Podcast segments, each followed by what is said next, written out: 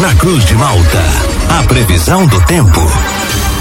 Oferecimento: Laboratório Biovita. Desde 2004, cuidando de você. Ligue ou envie seu WhatsApp para 0800 444 2929. Casa Miotti Sorella Modas. Na rua Valdir Cotrim, no centro de Lauro Miller. JC Odontologia, especialidades odontológicas. Centro de Lauro Miller.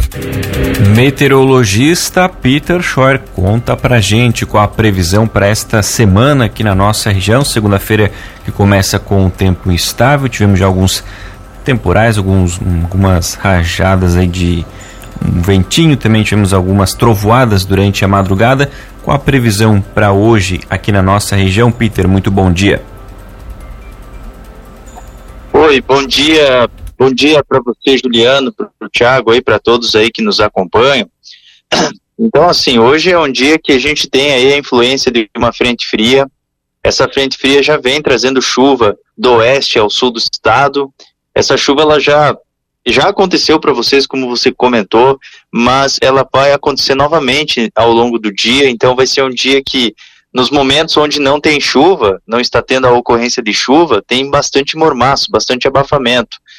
Por exemplo, agora, no momento, está tendo chuva em todas as regiões de Criciúma para baixo. Criciúma, Timé do Sul, Araranguá, Sombrio, nessas áreas aí está tendo ocorrência de chuva e aos pouquinhos elas vão se deslocando em direção à região de vocês. Portanto, tem previsão de chuva a qualquer hora do dia, tanto agora de manhã, tarde e noite, a qualquer momento do dia tem previsão de chuva. E essa chuva ela pode vir acompanhada por trovoadas, algum granizo, alguma ventania. Então, o risco de temporais deve ser considerado. E lembrando que esses temporais aí que acontecem, eles são reforçados pelo deslocamento aí dessa, dessa frente fria. Então, aos pouquinhos a gente vai, vai tendo aí a manutenção dessas instabilidades. Chove a qualquer hora do dia, nos momentos em que não chove a gente tem abafamento e temporais passageiros aí podem estar acontecendo no deslocamento dessa frente fria, lembrando que alguma tempestade que possa trazer algum dano associado à chuva intensa, trovoada, granizo ou vendaval, não está descartada em uma ou outra cidade aí da região. Amanhã vai seguindo aí com tempo mais estável, tempo seco, com nebulosidade variada, ora sol, ora muitas nuvens. E se tiver ocorrência de alguma chuva, é de forma bem isolada. No decorrer da quarta, sol, nuvens e tempo bom, tempo seco. Na quinta, é um dia assim que é um pouquinho de tudo, assim, parcialmente nublado, muitas nuvens, momentos de sol, alguma garoa no início da manhã, e ao longo do dia, assim, é mais é tempo seco, e no final da tarde e noite pode voltar a ter algumas pancadas passageiras. Eu acredito, assim, que hum, acho que dá para fazer o desfile de 7 de setembro ali na, na quinta, daí a gente vai acompanhando bem, só não pode a frente fria da, da sexta-feira adiantar. Se ela adiantou, acabou o desfile, não tem nada, que aí já era. Mas se tiver assim do jeito que tá, aqui tá ok, tá tudo certo, dá para fazer, se tiver alguma garoa, isso aí também não vai atrapalhar o desfile, é, e boa parte aí da quinta vai se aproveitar. Agora, sexta e sábado, daí chega uma frente fria, trazendo chuva, trovoada e risco para ter formação de novos temporais e temperaturas mais agradáveis. Juliano. Peter, o que chama a atenção também nesse tamanho de segunda-feira é as temperaturas elevadas de agora para amanhã, né? A gente está com 22 graus, o que amanheceu aqui. O que, que explica essa temperatura assim, digamos, elevada? É a massa de ar quente que está atuando, ainda que para vocês ainda não está tão elevado que nem aqui no oeste. Eu, por exemplo, aqui eu tô com 25 graus e com temporal agora. Assim, tá, nossa, tá muito abafado aqui no oeste. É, então, assim, vocês aí, qualquer abertura de sol que aconteça, a temperatura ela dispara. Ela vai lá para cima mesmo, vai nas alturas. Então, assim, é um dia que tem momentos de chuva, tem esses momentos de temporais, mas também tem momentos de abafamento. Qualquer melhoria assim que aconteça, a temperatura ela sobe muito rapidamente. Então é o ar quente que está na vanguarda aí da frente fria. Peter, bom dia. A Defesa Civil emitiu um alerta para vento. Você também tinha comentado a respeito desse assunto. Como é que ficam as rajadas de vento para hoje? Não, hoje assim qualquer qualquer região aqui do estado, no caso de temporais, é acima dos 80, 100 km por hora. Por exemplo, se der um temporal severo que aconteça, temporais tem uma, uma diferença de tempestade.